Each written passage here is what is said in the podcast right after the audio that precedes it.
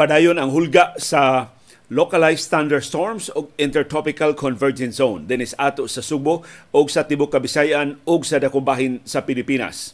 Ang maing balita ni Us-Us, ang presyo sa lana sa world market dungan sa paglaslas sa mga oil companies. Sugod karong orasa sa presyo sa krudo, gasolina o kerosene sa gasoline stations din sa Subo o sa ubang bahin sa Pilipinas ni us-usab ang atong bag-o mga kaso sa COVID-19 samtang nisulbong gihapon ang bag-o mga kaso dito sa China. Og nitingog na si Finance Secretary Benjamin Diokno. May tungod ini mga huhungi atubangan sa mga huhungihong nga tangtangon siya sa gabinete. Kay wa ganahi si presidente Ferdinand Marcos Jr. sa iyang labok. Nagpabiling taas ang inflation rate. Wa mo lambo ang kahimtang sa mga Pilipinon pero ang sulti ni Diokno dili mahitungod sa iyang pagpabilin sa gabinete. Iyang gihangop ang pagkatudlo sa bagong hefe sa BIR. Na this is significant kay ang gitaktak iyang suod. Iyang sinaligan sa dito pa siya sa Bangko Sentral ng Pilipinas. Tinuod bang inihap na lang ang mga adlaw ni Finance Secretary Benjamin Diokno diha sa gabinete? O tinuod bang usa sa gihugon-hugon nga ipuli niya mao si Kongresista Joey Salceda. Samtang atol sa pagduaw ni Vice Presidente Kamala Harris dinis ato sa Pilipinas, gidesignate ang Subo nga usa sa bag-ong mga base nga mo-rotate ang Amerikanhong mga sundao. So makakita tag mga Amerikanhong sundao sa most possibly Mactan Benito Ebuen Air Base or sa kampo Lapu-Lapu depende unsa nga kampo sa militar ang i-designate sa armadong kusog ubo sa EDCA agreement uban sa Estados Unidos. Samtang si Kamala Harris nakigtagbo sa mga human rights advocates dinhi sa ato sa Pilipinas ug makapatandog ang iyang sulti bisag giprotestahan ang iyang pagduaw matud niya padayon mo sa pagprotesta batok sa pangabuso sa human rights. Ug matud niya ang iyang ilhon nga ang human rights ato dili ni pabor nga atong gipangayo gikan sa gobyerno busa ngayang barungan. Di lang sa usa ka tawo kundi sa tibuok katilingban sa usa ka gamhanan nga kalihukan. Aron nga dili yano-yanuhon sa pagpangyatak ang atong mga tawhanong katungod. Sa iyang bahin ang People's Republic of China nga pahinungdan ni Harris ang pagbisita karong adlaw kay moadto siya sa Palawan nga kabahin sa West Philippine Sea kusganong nahimakak nga ilang gihasi ang barko sa Philippine Coast Guard ug ang gipugos pagkuha ang debris sa rocket sa China nga ilang gilusad sa niaging semana diha mohagsa sa West Philippine Sea. O doon tay update sa National Basketball Association. Nagasalamat, nakatsamba mo karong sa iyong buntag sa atong programa sa Baruganan.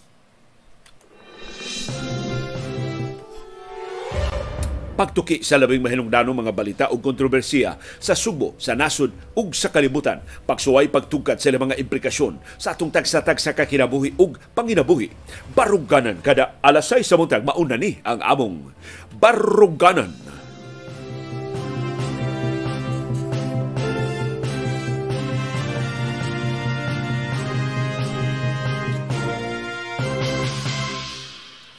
Og dunay mo timbaya ninyo sa atong baruganan karong buntaga si CB Girl nga niya sa akong tapad.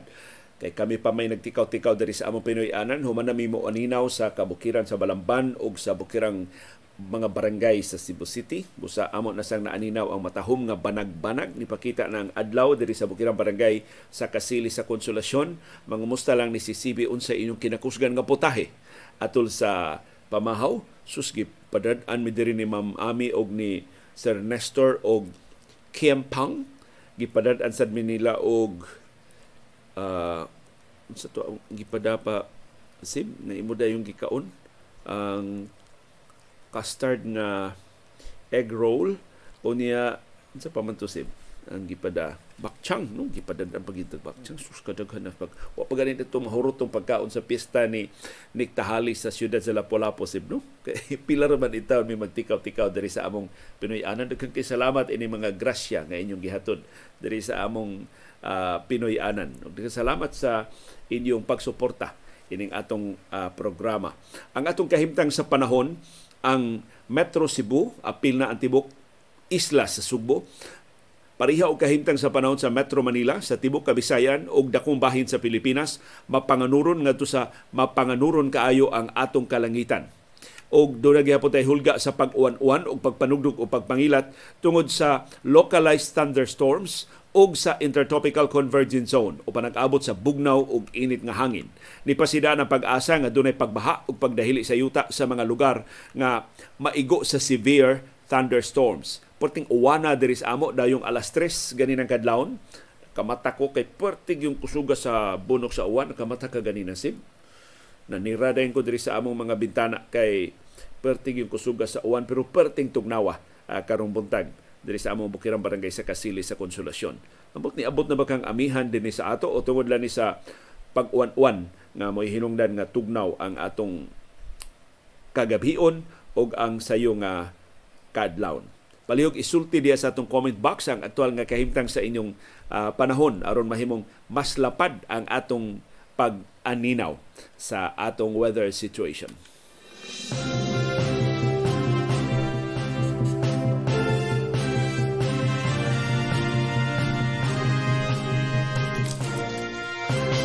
Ang maayong balita karong buntaga mao ang pag patuma na sa mga oil companies sugod karong orasa sa dakong laslas sa presyo sa krudo ug sa kerosene gamay ra hinon kay laslas pero laslas gihapon sa presyo sa gasolina.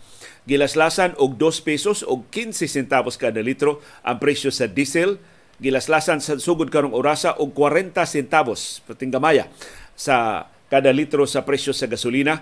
Og gilaslasan sa og 2 pesos og 10 centavos kada litro ang presyo sa kerosene Gilitli nako sa world market dayon sugod sa atong programa karubuntag ni us-us ang presyo sa lana sa unang adlaw sa trading. Dito sa world market, ang rason tungod sa pareng pagsulbong sa bag-o mga kaso sa COVID-19 dito sa Beijing o sa bambahin sa China. Doon na say duha ka bag-ong patay nga gireport ang China sa tupasukad Mayo tulo na ang patay sa China sa COVID-19. Inana sila ka istrikto. Dinis ato mas daghan ang nangamatay pero wag tay lockdown sa China karon gisiraduan ang ilang mga eskwelahan dito sa Beijing. Gidid-an ang upat ka milyon ka mga bulupyo sa usas sa mga population district sa pagawas sa ilang mga panimay. Gihatdan lang o pagkaon, girasyonan na lang o mga tambal ug uban nila mga panginhanglan ang gitanggong nga mga mulupyo sa ilang kabalayan. Mao ni kabalaka sa mga oil traders nga ikaduhang labing dako nga ekonomiya sa kalibutan mosamot kaluya tungod sa pag-reinstate sa mga lockdowns gipugna na sab ang operasyon sa mga pabrika aron paghunong sa tinagdanay sa COVID-19. Ni-report ang China og 26,824 kabag o mga kaso sa COVID-19 mo na ang presyo sa lana sa merkado sa kalibutan after sa first day of trading nilugapak og 5%. Laing rason mao ang paglig-on sab sa US dollar. Na kining pagtibugsok sa presyo sa lana pagtapos sa trading nahitabo ni bisan kung pila ka oras ang nilabay ni sulbong ang presyo sa lana dito sa world market human gipanghimakak sa Saudi Arabia ang mga report nga ilang umintuhan, ilang dugangan ang ilang produksyon sa lana at tubangan is hulga sa Estados Unidos nga ilhon nga kartel ug did-an na pagnegosyo ang OPEC diha sa Estados Unidos. Matod sa Saudi Arabia, komitido sila sa kauyunan sa OPEC o sa OPEC Plus paglaslas og duha ka milyon ka baril kada adlaw sa ilang produksyon sa lana sugod sa sunod buwan sa Disyembre. Og ni ana ang atong bag-ong mga kaso sa COVID-19 nga gireport sa Central Office sa Department of Health, less than 1,000 ang atong bag-ong mga kaso, 938 sa tibuok Pilipinas. Ang active cases ni abot og 18,179. Dinis ato sa Sugbo, wa gyud mo us-us pag-ayo pero less than 100 ang atong bag-o mga kaso sa Tibok Central Visayas doon natay 91 ka bag-ong kaso gahapon ang Cebu City mo kinadaghanan og bag-ong kaso sa COVID-19 doon 33 ikaduha ang Cebu Province doon 28 ikatulo ang syudad sa Mandawi doon 16 The rest of the local government units ang single digit ang ilang bag-o mga kaso sa COVID-19 ang Negros Oriental doon 7 Lapu-Lapu City doon 4 ang Bohol doon 2 ang Siquijor doon 1 ka bag-ong kaso sa COVID-19 sa tibok rehiyon kapin gihapon sa libo ang mga pasyente nga naa sa ato mga ospital o isolation facilities. Ang Central Visayas dunay 1,318 ka active cases. Ang kinadaghanan karong active cases sa tibok rehiyon mauna ang Cebu City with 464. Ikaduha ang Cebu Province with 449. Ang Mandawi City 110 ang Negros Oriental ni daghan ang ilang active cases ni abot ng 129. Naabsan na ni Abohol nga dunay 107. Ang Lapu-Lapu City dunay 54 ka active cases ang Sikihor dunay lima ka active cases. Sa ato pa, di lang gihapon ta mo kumpiyansa. Di lang gihapon mo tangtang sa atong face mask sa crowded areas. Di lang gihapon mo appeal sa wa kinahanglan nga mga tapok-tapok. Unang welcome kay ito na ko initiative ni Nick Tahali nga wa sila mangimbitar nang hatod la sila o mga putahe sila suod nga mga higala atol sa piyesta sa Birhen sa Regla sa siyudad sa Lapu-Lapu. Ni aging adlaw ang kasagarsikay pero gahapon ang kahulugan sa piyesta. Yan nindot ang pangalihan ni Mayor Ahong Chan nga ang mga upunganon, mga liya, nga makalingkawas na intawon sila. Dili sila maigo sa umaabot nga mga katalagman hinaot panalipdan sa birhen sa regla. O di lang gihapon ta mo kumpiyansa, di lang gihapon ta mo tugot, mutabang gihapon tag badlong sa mga kiat-kiat.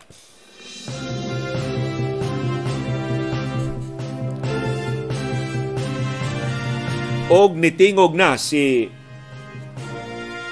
Finance Secretary Benjamin Diokno. Atubangan ini mga huhungihong nga taktakon siya sa gabinete ug daghan na kaayong gi linya nga posibleng ipuli niya kay wa mo bilib wa ganahi si presidente Ferdinand Marcos Jr. sa dagway sa atong nasudong ekonomiya sa ikalimang buwan niya sa iyang administrasyon ug si Diokno siya may pangu sa mga economic managers posibleng tangtangon. Pero niingon si Diokno, di siya mo komentaryo, ana mao mga huhongihong, ang iyang sulti mao ang paghangop sa bag-ong gitudlo nga BIR Commissioner si Attorney Romeo Lumagi Jr.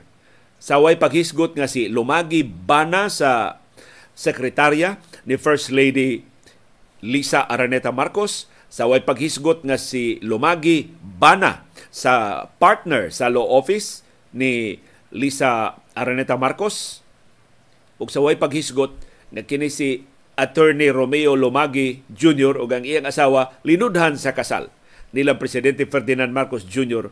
og ni First Lady Lisa Araneta Marcos. Ato maklaro kaayo, glaring ang conflict of interest saon pagpaningil lumagis utang buhis sa mga Marcos nga hilabihan man nila suura sa presidente o sa iyang asawa. Pero maton ni Diokno masaligon siya nga si Lumagi takos nga mutubag sa importanteng papel sa pagpangu sa BIR uban ang kaligdong uban ang kakugi. Maton ni Diokno andam siya mo trabaho uban ni Lumagi aron mahimong moderno og mahimong responsive og mahimong accountable ang BIR na makahuluganon kay ini mga sulti ni Diokno pero at the end of the day iyang gihangop ang gipuli sa iyang sinaligan. Kay iya man tong sinaligan sa IT si Lilia Guillermo kadtong kanhi pangu sa BIR In fact, gikas Department of Budget and Management, ubos man na niya sa DBM kaun sa una si Guillermo, iyang gida. Ngadto sa Bangko Sentral ng Pilipinas diyang gitudlo siya ni kanhi presidente Rodrigo Duterte nga gobernador sa Bangko Sentral ng Pilipinas. So in effect ang iyang paghangop ni Lumagi murag iyang gi salibay o sa bas si Lilia Guillermo or pag pa, wag tanglan ni sa mga intriga aron tangtangon siya gikan diya sa gabinete nga supportive siya sa lakang ni Presidente Marcos bisan pag iyang sinaligan mao inaigo. Wa pagi sulti karon ha bisan si Duke no wa hisgot unsay nahitabo ni Lilia Guillermo. Ipabilin pa ba siya sa BIR? Gi-demote ba siya? Gihimo na lang pangu sa IT division sa BIR? Ibalik ba siya sa Bangko Sentral ng Pilipinas? Kay siya ba yung nagsugod anang initiative pagpalambo sa IT? Kanang mga online payment uh, platforms e-commerce o ubang IT initiative sa Bangko Sentral ng Pilipinas. Sa mga why doon na mga huhungiyo nga si Diokno inihap na lang ang iya mga adlaw diha sa gabinete. nga si Diokno posibleng pulihan ni kongresista Joey Salceda.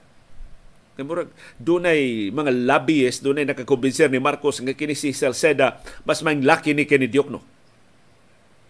Gawas ni Salceda dunay laing duha ka makapakugang nga mangangan nga gilinya nga gi-interview na kuno ni presidente Ferdinand Marcos Jr. o posibleng iyang itudlo nga sunod nga finance secretary. Usa sa naas listahan si Gibo Teodoro ang kanhi Defense Secretary ni kanhi Presidente Gloria Macapagal Arroyo. Pariente man is Gibo og si Marcos, murag manag-agaw man tingali ni sila, dili ika hibong nga og suod kayo ang amahan ni Gibo sa amahan ni Presidente Ferdinand Marcos Jr. Usa to original nga mga technocrats. Wa to idungog nga crony, wa to idungog nga nagpahimos ang amahan ni Gibo Teodoro, but nevertheless suod ni Presidente Ferdinand Marcos Sr mas makapakugang ang ikaduhanganan nga naa sa listahan nga posibleng ipuli ni Diokno si kanhi Interior o Local Government Secretary Marojas. Niretiro na mas marohas, wa naman mudagan sa nangagi nga mga eleksyon, pero usa siya sa giingong gihugon-hugon nga itudlo nga finance secretary. Ambot modawat ba si Marojas og pwesto sa Marcos administration nga iya mang aliado si kanhi Vice Presidente Lenny Robredo kana kon gamit lang gihapon magamit lang gihapon ang yardsticks politika sa mga appointments. Pero mauna ang giilang deodorizer sa Marcos administration nga si Benjamin Diokno ug ang iyang economic team murag panangtangon ang tanan. Giuna lang tangtang si Lilia Guillermo, murag sulod tangtangon ang budget secretary kinis pangandaman nga sinaligan sa ni Budget Secretary Diokno. Pero kasagaran gud kung mag-ilis kag Finance Secretary, mag-ilisan ka og economic team. aron dunay kagawasan ang bag-ong Finance Secretary pag-umol og iyang kaugalingong economic managers team diha sa Administrasyong Marcos.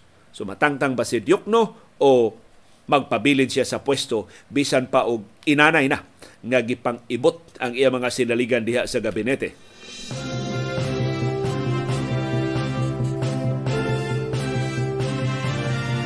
Kaingon ako ang pagbisita ni Vice Presidente Kamala Harris din sa ato sa Pilipinas kutublas pag ulog-ulog ni Presidente Ferdinand Marcos Jr. aron nga mobalik og kasuod ang Pilipinas sa Estados Unidos pero nakahigayon ni Harris usa di siya mga lakaw mao ang mayang pakigtagbo sa mga human rights advocates dinhi sa ato sa Pilipinas ug nindot kayo ang iyang mensahe.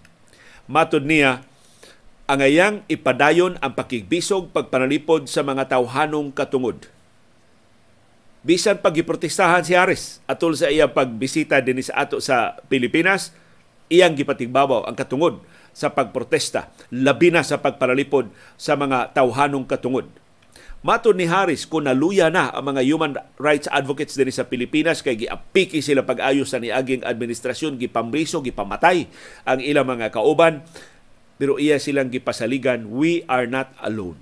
Wa mo mag-inusara sa inyong pagbarog o pakigbisog para sa tawhanong katungod. Kay ang tinuuray nga pakigbisog para sa tawhanong katungod dili mahimo sa usa lang ka tawo, sa usa lang ka barangay, sa usa lang ka lugar, kun dili kinahanglan movement, kinahanglan kalihukan sa nagpakabana nga katawhan. Mauray takos nga makapanalipod sa ato mga tawhanong katungod. Giklaro sa ni Harris ug kini importante kay ning mapanamina ni kanhi presidente Rodrigo Duterte ug bisa ni presidente Ferdinand Marcos Jr. nga murag di ganahan maghisgot sa iya mga programa sa human rights. In fact, dugay kay siya nakatudlong mga opisyal sa Commission on Human Rights.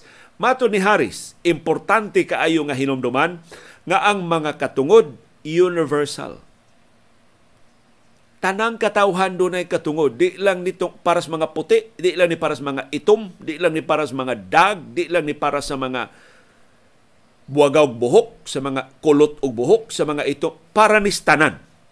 Universal ang human rights. O ang human rights inalienable. Dili na siya mahimong tangtangon. Di mahimo siyang i-switch on, i-switch off.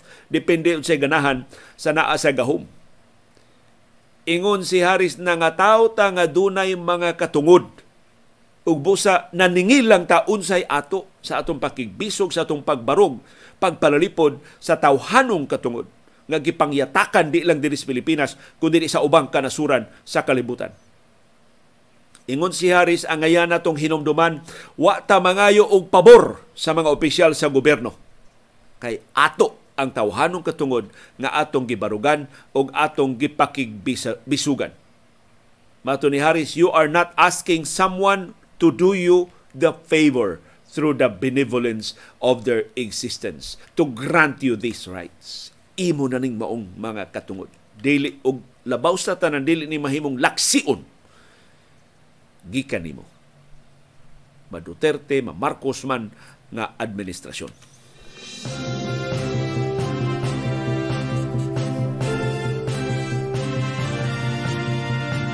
Nausa sa mga tuyo ni Vice Presidente Kamala Harris din sa ato sa Pilipinas mao ang pagpalapad sa coverage sa security arrangement tali sa Pilipinas o sa Estados Unidos.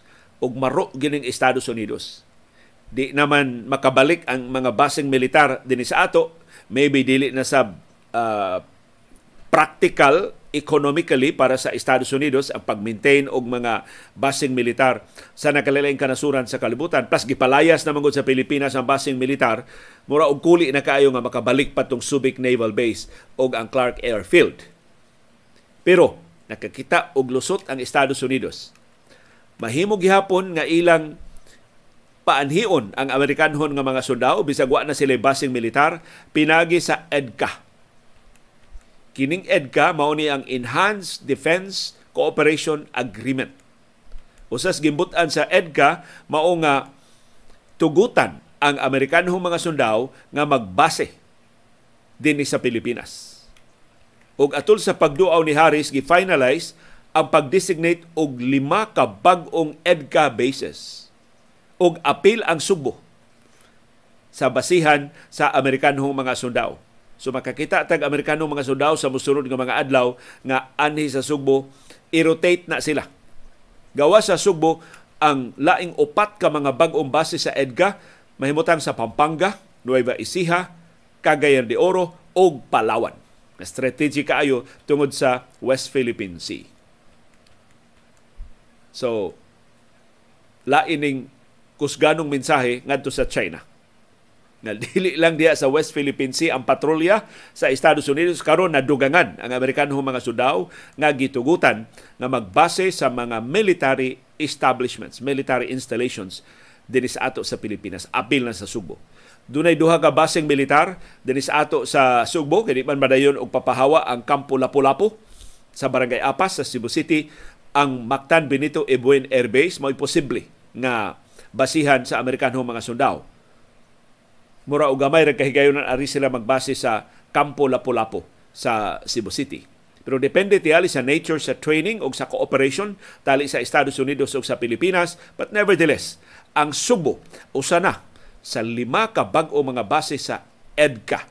Diin mahimong i-rotate, mahimong i-destino magpabilin sud sa pila ka semana o pila ka buwan o pahigayon og training uban sa atong kaugalingong mga sakop sa armadong kusog ang Amerikanhong kasundaluhan.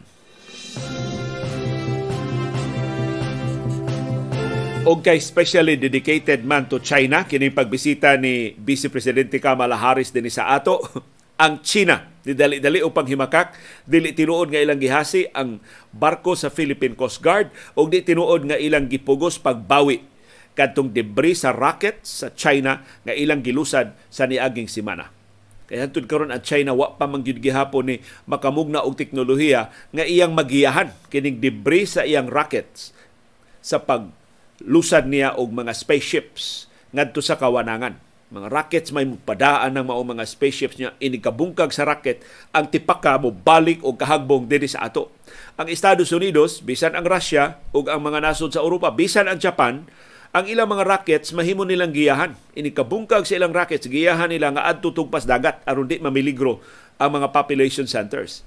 Ang China either either wa pa sila teknolohiya or ma- maikog sila magpatabang sa ubang kanasuran unsa paggiya ng mga tipaka sa ilang rockets or wa lang gid sila pagpakabana.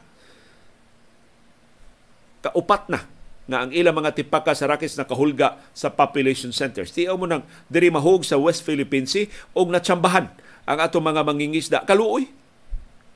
Way, way pakabana ang China murag para sa China okay ra nga ma magkapuliki tagpanagang sa ilang tipaka sa ilang mga rockets nga moabot din sa ato.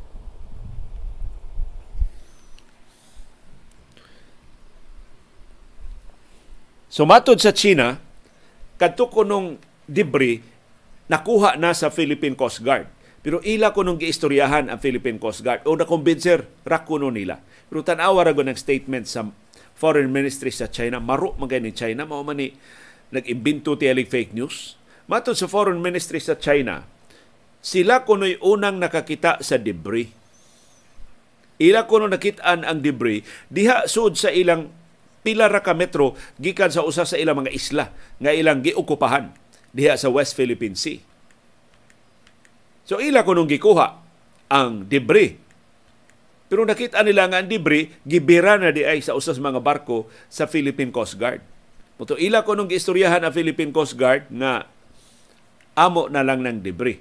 Kay amo, gikan man na sa among racket. Yan isugot ra kuno ang Philippine Coast Guard.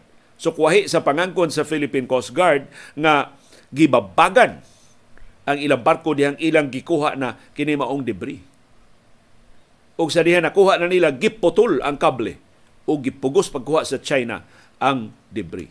So kaning istorya ba sa China makapahinumdum nato itong istorya bitaw sa Kabaw katong gikawat nga Kabaw nga diyang gidakop na sa pulis na dak, nasakpas ka puli, sa pulis ang kawatan ang excuse sa kawatan chip pisi ra bay akong gibira chip uwahi na kay chip ako nahibawan nga sa tumoy sa pisi ang tumoy spisi naman is ilong skabaw. Mo sa China, ang debris ragid mo ilang gi-report nga ilang nakitaan. Wahin na nilang na diskubrihan nga gibira na di ay sa barko sa Philippine Coast Guard. Pagkamaro sa China. Pero ang Coast Guard maoy usas sa mga sentro sa atensyon ng ikaduhang adlaw sa pagbisita ni Vice Presidente Kamala Harris sa Pilipinas. Kay muadto karong adlaw sa Palawan si Vice Presidente Kamala Harris ug ang iyang host mao ang Philippine Coast Guard. Matod sa Coast Guard dito sa Palawan, niligo na pag-ayo mo nang mas isog na sila magpatrolya diha sa West Philippine Sea tungod sa tabang sa Estados Unidos. Ug matod nila ang hayang mangayo pata og dugang tabang sa Estados Unidos aron mas mapalig-on pagyud mas mahingpit pagyud ang kahimanan sa Philippine Coast Guard pagpatrolya o pagpalalipod sa West Philippine Sea usa kuno sa importante kaayo nga natabang sa Estados Unidos mao ang training. Advance kuno kaayo ang training nga ilang nakuha gikan sa Estados Unidos. Di lang kuno kutob sa first aid, di lang kutob sa rescue. Gitudluan sila sa ubang tactical strategies nga gikinahanglan pagtuman sa ilang mandato pagpanalipod sa atong nasudnong teritoryo gikan sa mga langyaw So ang pagduaw ni Vice Presidente Kamala Harris sa Palawan mo palambo sa kalig-on sa relasyon tali sa Coast Guard o sa Estados Unidos. Nang giapil na kunog training ang Coast Guard sa combat training, marksmanship. So, kuha na. Hingpit na ang skills di aron dili na sila hasion. Hopefully, dili na sila lisod-lisuron sa China. Usa sa duawon ni Harris sa pag niya sa Palawan mao ang mga mangingisda diha sa Tagburus sa Palawan. Dayon mosakay siya sa barko sa Philippine Coast Guard ang BRP Teresa Magbanwa. Ang Boliluyan Vessel Support Facility usa sa mga proyekto nga gikastuhan sa Estados Unidos. So magpadayon ang mga training nga itanyag sa Estados Unidos og buhatag pagyud og mga ekipo ngadto sa Philippine Coast Guard. Apil sa training mao ang tactical combat casualty first aid, combat diving, marksmanship, mas advanced kuno ang training nga gihatag sa Estados Unidos ngadto sa Philippine Coast Guard. Kung mahinumduman, ang Pilipinas nakadaog sa ruling sa Permanent Court of Arbitration sa The Hague. Ug matod sa court ruling sa PCA, ato ang West Philippine Sea, kanang kabahin sa South China Sea. O gi-enumerate sa ruling unsang bahina sa West Philippine Sea ang gipanag-iya sa Pilipinas Number one, Spratly Islands. Ato na ang Spratly Islands ubos sa The Hague ruling. Ato ang panganiban reef o kanang gitawag nga mischief reef. Ato ang Ayungin Shoal o kanang gitawag nga second Thomas Shoal. ug ato ang Recto Bank. Pulos na naa mahimutang sud sa exclusive economic zone. Pero kanang maong mga formations gipang angko na sa Estados giapil naghasi sa Estados Unidos. Na apil sab sa ruling ang common fishing areas nga karon gibabaga na sa China giila na lang di na nila pasudlan og Pilipinhon nga mga mangingisda apil ana ang Scarborough Shoal o ang Panatag Shoal so ubos sa ruling kanang Scarborough Shoal abli na sa tanan including the Philippines pero karon di nakasud ang Pilipinhon nga mga mangingisda bisag ato ng karaan nga fishing ground. Sukad pa sa atong katiguangan diha na sila mangisda sa Scarborough Shoal pero karon nakita as China nga pertindaghan ng isda ila nang giilog og ila nang gibabagan ang atong mga mangingisda.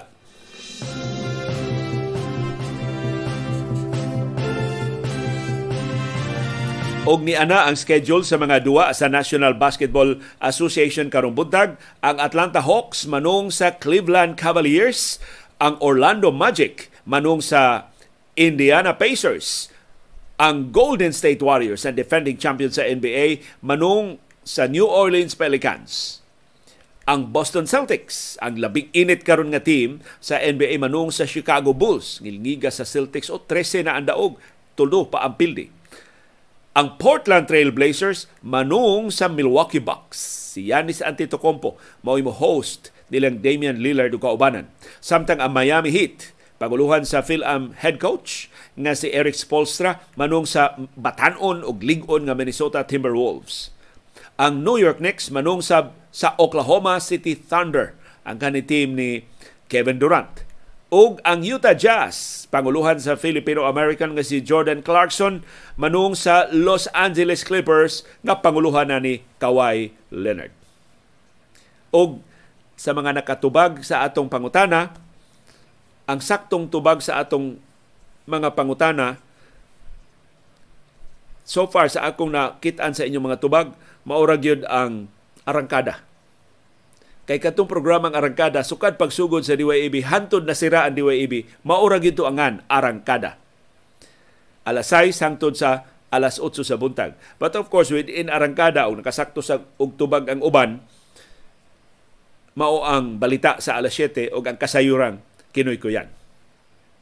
Pero hibaw ba mo nga ang original gyud unta nga pangu sa DYAB, ang lead personality gyud sa DYAB, si Nanding Celeste si Nanding Celeste mo ginuntay magda sa flagship program.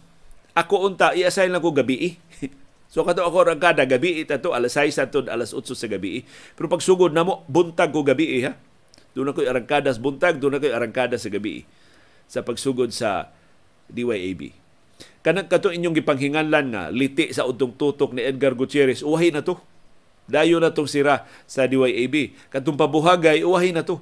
Timan ni si Edgar Gutierrez dili kabahin sa original nga team. Wa man ni musugot si Edgar. Gipa, gikuha ni si Edgar sa ABS-CBN pero wa ni siya mupahawa sa DYRF na uwahi ni siya namo. Ang nag ang original nga team nga na nakuyog namo si Aning Marlon Villeta, si Vilma Andales, si Jun Hantudinho,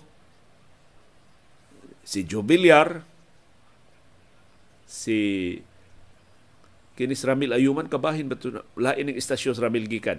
Pero mao to ang original namo nga team na si John Perez na nasunod namo sud sa humas pila ka adlaw. Si Edgar Gutierrez humas pila ka buwan na, na nasunod namo diha sa DYAB so mao to ang mga original nga programa. Ang original gyud nga mga personalidad sa DYAB nga nagprograma gyud si Dante Luzon og si Bingo Gonzales. Sila sunod nako katong Bing and Dance. Sila sunod sa arangkada. Unya si um, Yoyo Mirafuentes mo'y sign on. Si Yoyo Mirafuentes katong Pruto Taloy, siya sign on sa pagsugod sa DYAB. Si Vilma Andales, usa sa mga original nga host sa katong Dear Heart sa sa DYAB. si Ramonito de Rosario, si Lo Aribalo later on na to na, na naka-join namo si Nick Ampatin, si Inenita uh, Cortez de Luz, si Anhing Inenita Cortez de Luz. Pero 24 hours to ang operasyon sa DYAB. Si Bob Malasarte, usa sa mga original sa DYAB. Si silang John Ray, wa to sila mag DYAB. Uh, channel 2 to sila sa Channel 2. Si, si John Ray mag, magsabat-sabat ra to, gihatagan na to siya programa later on sa DYAB pero kuan na si Danny Bernardo na may among manager. Kay ang manager sa DYAB pagsugod yun namo si anhing Brad Marshall Sanson.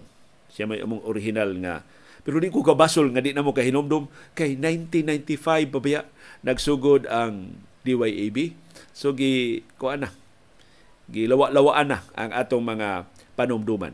Pero sa mga nakasakto og tubag nga arangkada magsugod alas 6 sa buntag matapos alas 8 sa buntag winner mo o mga Lion Tiger Katol calendars kato nakatubag sa Midnight Patrol kato nakatubag sa kasayuran kinoy ko yan ako na lang gi-consider ang inyong mga tubag mga kalendaryo mo pero katumpag una kayo nga mga programa ang rated R wa magsugod sa 1995 reporter man to Marlon Bilita pagsugod sa wa man to dayon hatagi o programa si Marlon. Si Dante Lozona mao naka huna-huna og ideya pagkabantay ni di man kalitok si Marlon og R. Unya gwatsinanggo magay manulti so gihatagas Marlon og programa. Pero kinis Marlon artista na ni komedyante na ni sa wa pa siya ma mo join sa DYAB amo ni siyang kauban sa DYRF as a reporter pero inana to ka flexible si Marlon Bilieta komedyante siya artista siya pero gipugos niya ang kaugalingon nag-train siya siyang kaugalingon or mamahimong reporter kay maura may higayo maura may kahigayonan nga makasud siya sa DYRF sa una ug dayon sa DYAB in 1995. So, daghang kay salamat sa inyong pagsuway og tubag. Amot kinsa pay taga DYAB nga inyong mapangutan-an? Si Dante, si Dante Luzon gyud inyong mapangutan-an sa original nga mga programa sa DYAB kay siya gyud among uh, pangu sa DYAB pagsugod yun namo in 1995 si Bingo Gonzales usana sa mga original pero na no? Si Raul Araneta wa to wa to si Raul pagsugod yun namo. Uh, later on na to ni join si Raul Araneta namo. Pero namatay naman in town si aning Raul Araneta si kinsa pay original si Dudes Daklan. Usa na sa mga original sa sa DYAB sus kadlawon to ang na programa sila dos daklan o kadlawon. Showbiz uh, nga nga programa sa kadlawon. So daghang salamat sa inyong paghinumdom sa pagsugod sa DYAB. Nga pa din mo makalimot ang tanan pero makasabot ra gyud ko nga dili makahinumdom ang tanan na confuse mo ang bago na mga programa sa DYAB ang inyong ang atong gipangita ang original na program grid sa DYAB pagsugod na mong broadcast on June 12, 1995. Pero katong makadawat og congratulations nga message, kuha dayon palihog ang inyong mga Lion Tiger Katol calendars sa mga outlets sa Wow Travel and More sa Cebu City, Mandawi City ug Lapu-Lapu City o sa Yules General Merchandise diha sa barangay uh, Puok sa siyudad sa Talisay. Nagkasalamat yung padayon nga pagpakabana o pagkigbisog pagtugkad sa mga implikasyon sa labing mahinungdanon nga mga panghitabo sa atong palibot aron kitang tanan makaangkon sa kahigayunan pag-umol sa labing gawasnon, labing makingayon ug labing lig-on nga baruganan. Maukad to ang among baruganan. Unsay imong baruganan. Nagkasalamat sa imong pakiguban.